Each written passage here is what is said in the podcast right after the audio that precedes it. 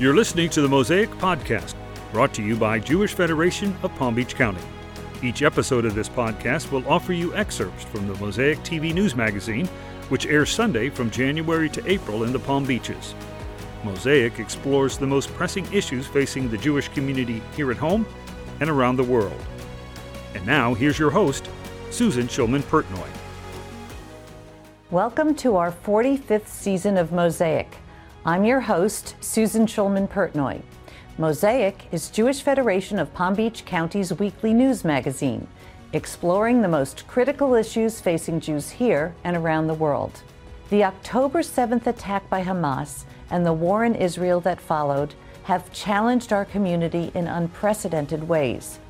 Today on Mosaic, we'll hear from local leaders who traveled to Israel to see firsthand what is happening there and the impact of our Federation's immediate action to support all Israelis at this crucial moment in history. Stay with us. Joining us today are two leaders from our Federation, Betsy Scheer and Brian Seymour. Welcome to Mosaic. Thank you. Thank you. Both of you just returned from missions to Israel. Actually, Brian returned from a mission uh, since the first mission that we had uh, since October seventh. And I'd like to start with you. What was that experience like? Uh, the show's not long enough. Um, it, it was arguably the most meaningful thing I've ever done in my life. What um, motivated you to go? Uh, I could. There was a need, and I, you know, I, I had the opportunity. I was asked. I mean, basically, that, that's what it comes down to. There but a lot of people are asked, and they don't go. There's nothing more important that I think um, that I could have done than to literally go stand with the Israeli people and say, we're with you. It's not theoretical. Uh, it's tangible. And I think it makes a huge difference. Uh, in fact, I know now that it makes a huge difference.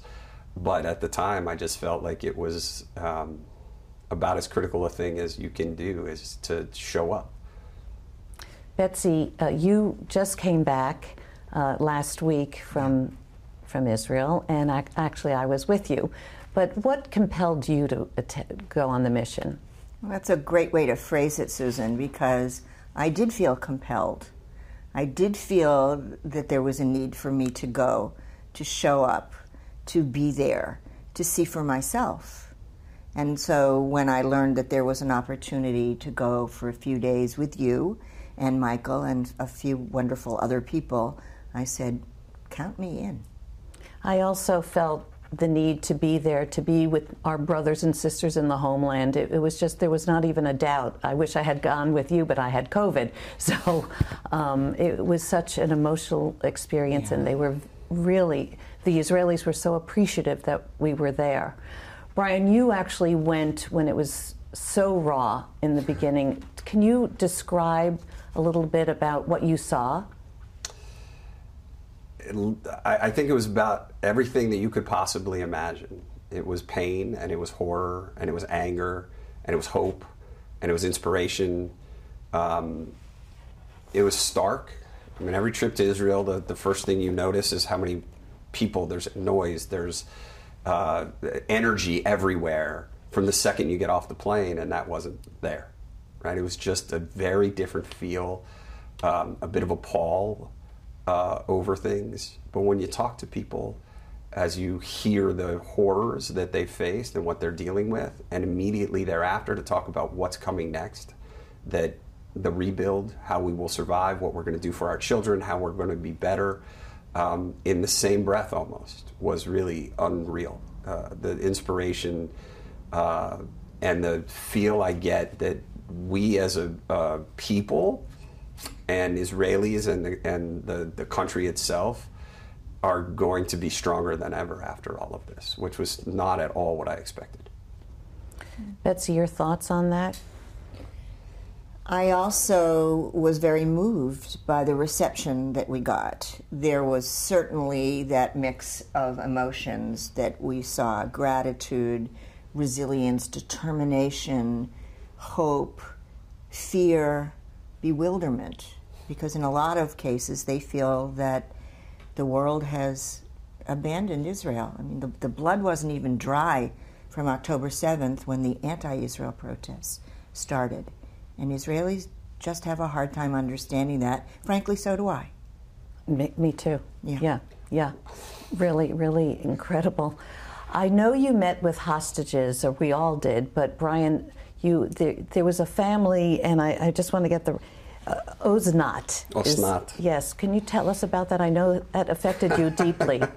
uh, it, it, I laugh because it was um, it was sort of incredible, and we actually talked a little bit about what Betsy just mentioned too, about the fact that um, you know, what they're seeing on the news is so horrific, and what they see, and we were able to convey some of the fact that that's not everything. In fact, that's not the majority. Um, which I think was a, an incredible thing. But, you know, she was talking about um, her family, four members of her family stolen. And um, Ohad at nine years old, who, she didn't know whether he had his glasses, he can't see, where's his mother, how close are they? Uh, he was there to celebrate, and he had his ninth birthday in captivity. And to hear and to see the um, the kind of pain of that was um, I, I I I literally get paid for words, and I have no words for it. I mean, I, I can't describe it in a in a way that is understandable, except to say, I guess that um, it I I could feel every piece of that. I couldn't imagine if it was my kid or my cousin's kids. Um, whom I'm close with, right? Those, they're, they're families. Um, and to hear her then talk about what's going on at the campuses in the United States, what's going on elsewhere. And I was able to convey to her too, though, a little bit of the fact that, yeah, that's happening, but it's not everywhere and it's not everything. And I talked about my kids, who are both college students, and what's going on on their campuses, and that there's still far more support than there wasn't. Um, and she and I were able to talk one-on-one for, for a moment and just sort of connect in a very human way that um, I'll never I'll never forget it. It'll it it, it, it the, this trip and these that conversation that just changed who I am. How many of her relatives were killed? Do you recall? So we we know um, four captured, three have been returned. Yes. And um, at least one was killed on October seventh. I don't have the total number of how many of her relatives, but specifically um, uh, the the brother, so there were, there's a brother and a sister, the sister taken captive, the brother was killed. It's horrible, and I hate to make you relive a story, but can you tell us about a hostage story that resonates with you? Sure.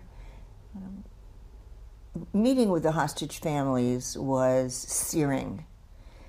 They are, on the one hand, hopeful, on the other hand, realistic.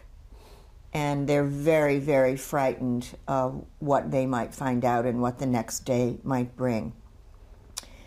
For me, what stands out is meeting with the uncle of a young woman whose name was Eden Zachariah. She was twenty-eight years old, and she had been at the music festival with her boyfriend and her best friend. And the uncle was there to represent the family because the parents are unable to leave the house. They're just traumatized. So traumatized. And he told us a little bit about the young woman and what she was like, what she hoped for, and it, he made it very real. But just a few hours after we met with him, we discovered that the I D F had found her body. And in fact, she's now one of those added to the list of casualties. It, it, it was absolutely heartbreaking and gut-wrenching to, to, to find that out. It really wasn't. And then we leave, and these people live it. I, I, I want to tell one other story apropos to what's going on there, the, the intensity of the death.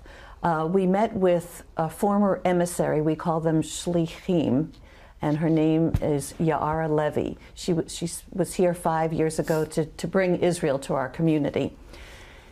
She now is a trauma counselor for I D F soldiers, and she was telling about us about the funerals, the amount of funerals that they have, and she said, picture a computer at an airport where it tells you all about the arri- departures and arrivals. You go to the, uh, the the cemetery on Mount Herzl, and that's what you see. You and they're one after the other. It's all about the funerals taking place, but there, it's such an enormous amount that it reminded her of the airport um, billboard. It's really horrible. Yeah. We have to take a quick break. We'll be right back after this brief message.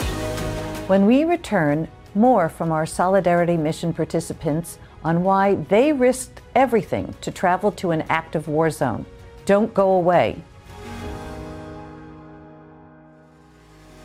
Mosaic is brought to you through the dedication of generous corporate sponsors who fuel the work of Jewish Federation of Palm Beach County. We thank American Commercial Realty, Appleby Udenfriend Wealth Management, B D O, Brayman Motor Cars, Bruce Gendelman Insurance Services, Commodore Singer Baseman and Braun Attorneys, First Republic Bank, F P L, Rogers Design Group, and Shapiro-Pertnoy Companies. We're back with Betsy Scheer and Brian Seymour talking about the horrors of uh, October seventh and beyond. Uh, we're all wearing these dog tags, which we got in Israel when we were there on our mission. Do you want to talk about them? Sure, and I think I, I want to pick up, you know, you, you talked about reliving these stories. The one thing I took away above all else when I was there from every single person we spoke with is don't let people forget.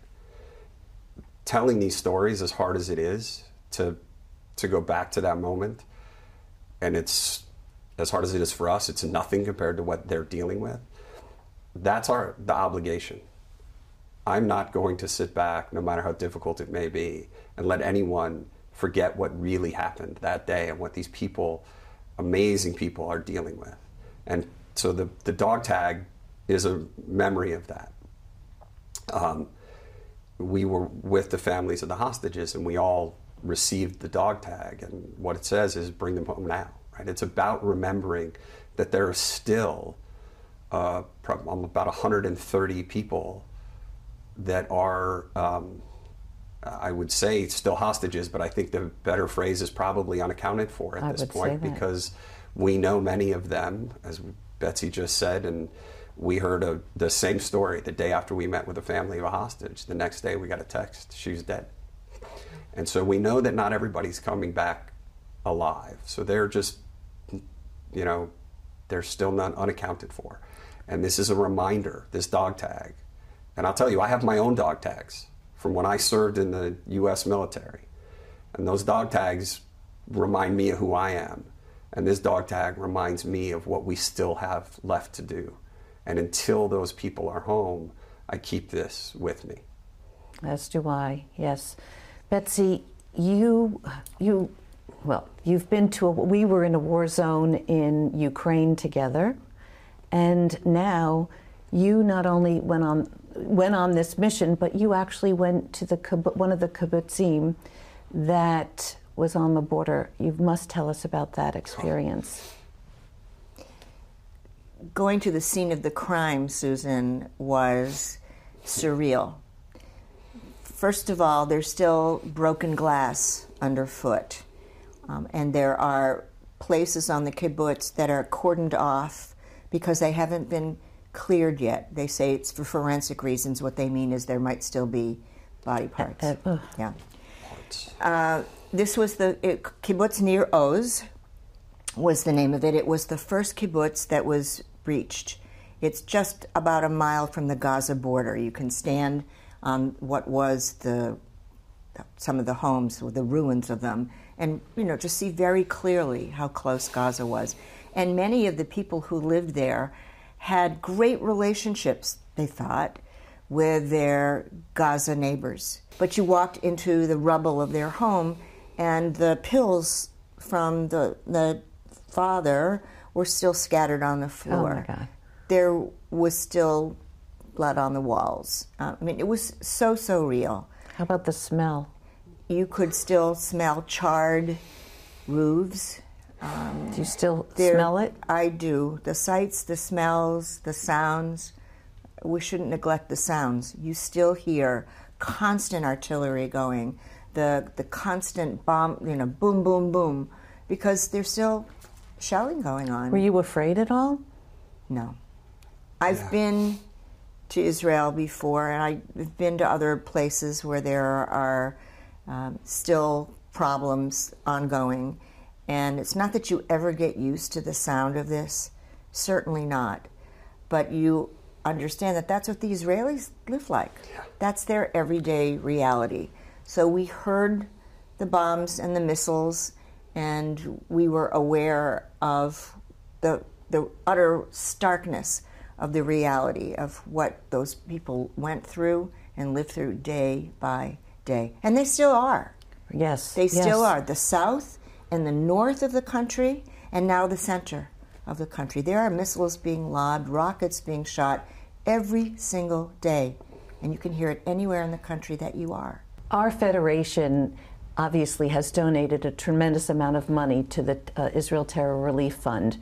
Can you talk about our partnership, uh, global partners, who and, and some of the um, the beneficiaries of what, what our dollars are doing over in Israel? Who would like to start? Well, I'll start, only because I'm the chair.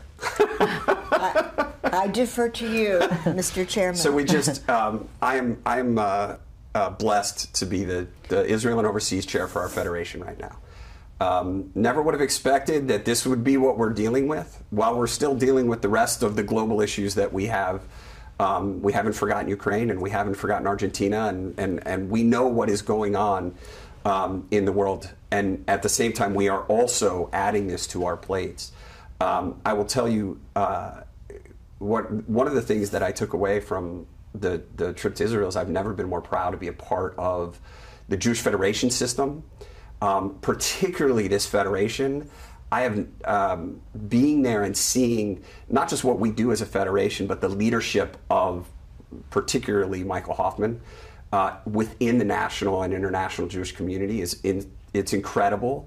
Um, and to then see what we've done. And I know we've donated and we've done, I mean, the, the, the Federation system um, has raised over seven hundred million dollars and allocated almost three hundred million dollars to over one hundred thirty uh, various organizations that cover a lot of this. And I get a lot of briefings on a lot of these things. Um, again, part of the blessing of being able to know and have an impact.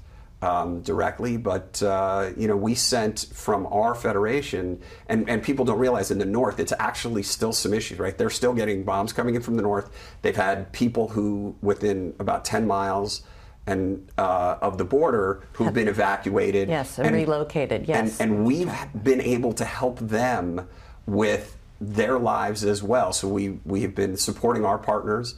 We also know that in an invasion like there was on October the seventh, that those first responders need things. And we were able to allocate money so that we can get protective gear for first responders in our communities, in our partnership region, um, to be able to help.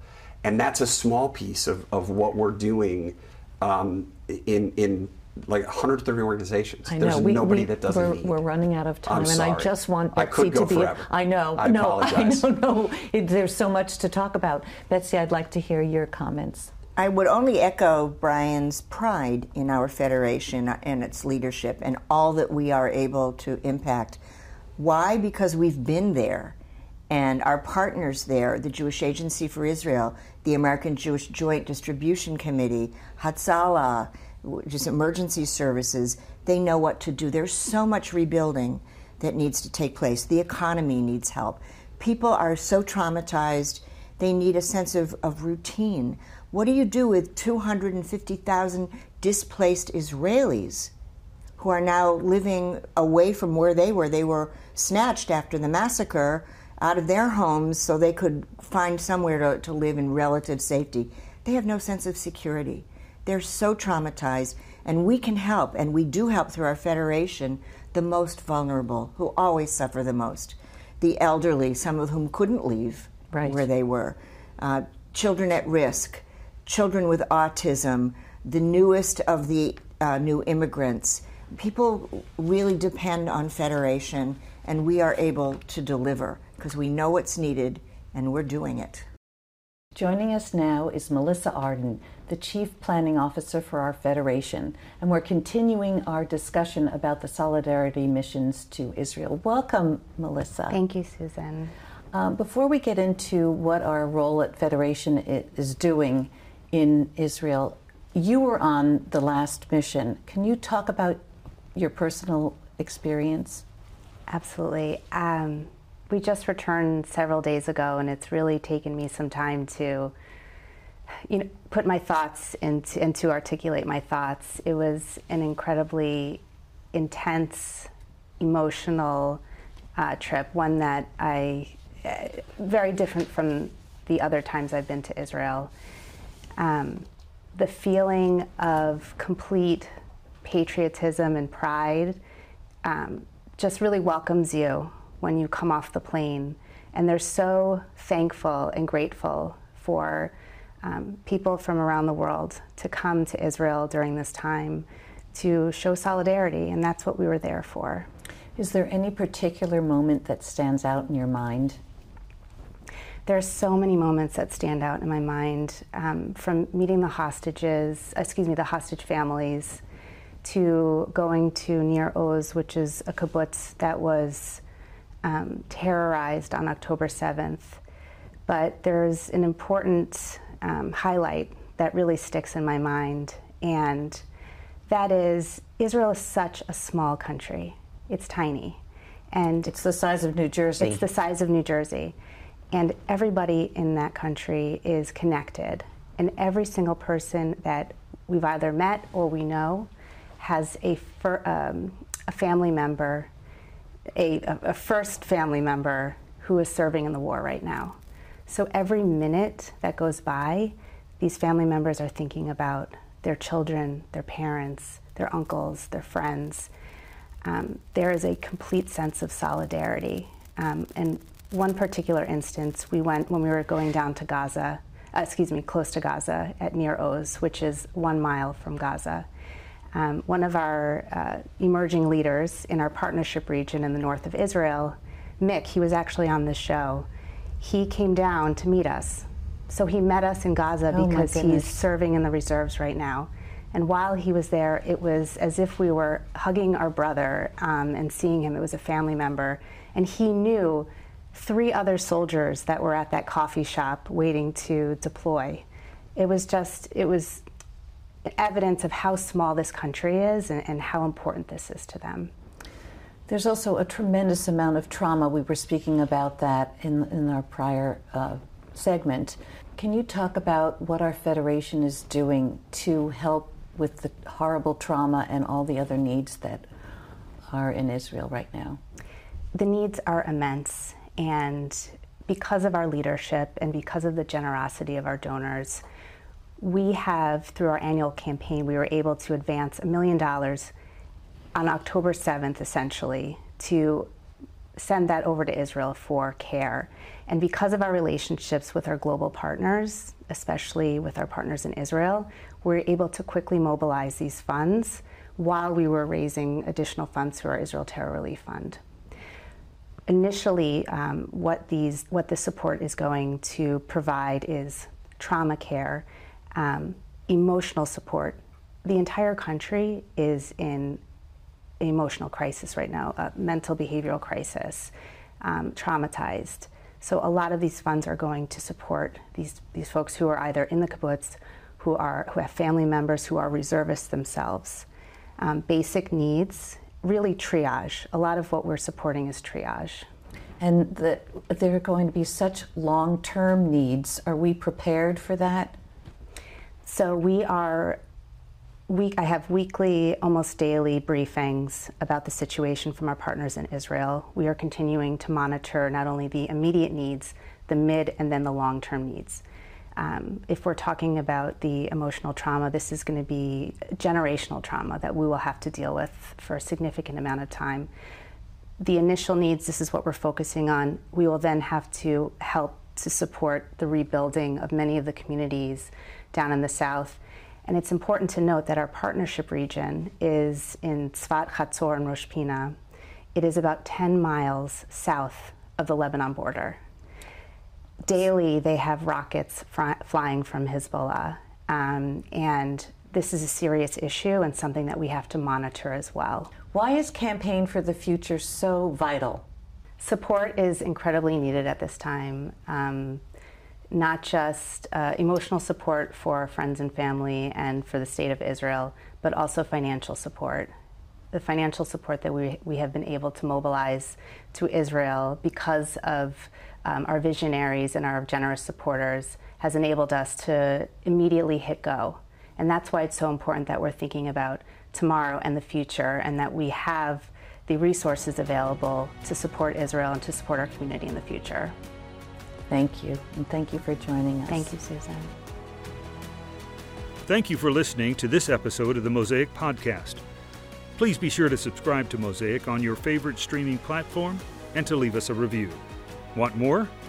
Visit jewish p b dot org slash mosaic, where you can access full episodes of the show. To stay connected with the Jewish community of the Palm Beaches, visit jewish p b dot org or follow Jewish Federation at facebook dot com slash Jewish Palm Beach.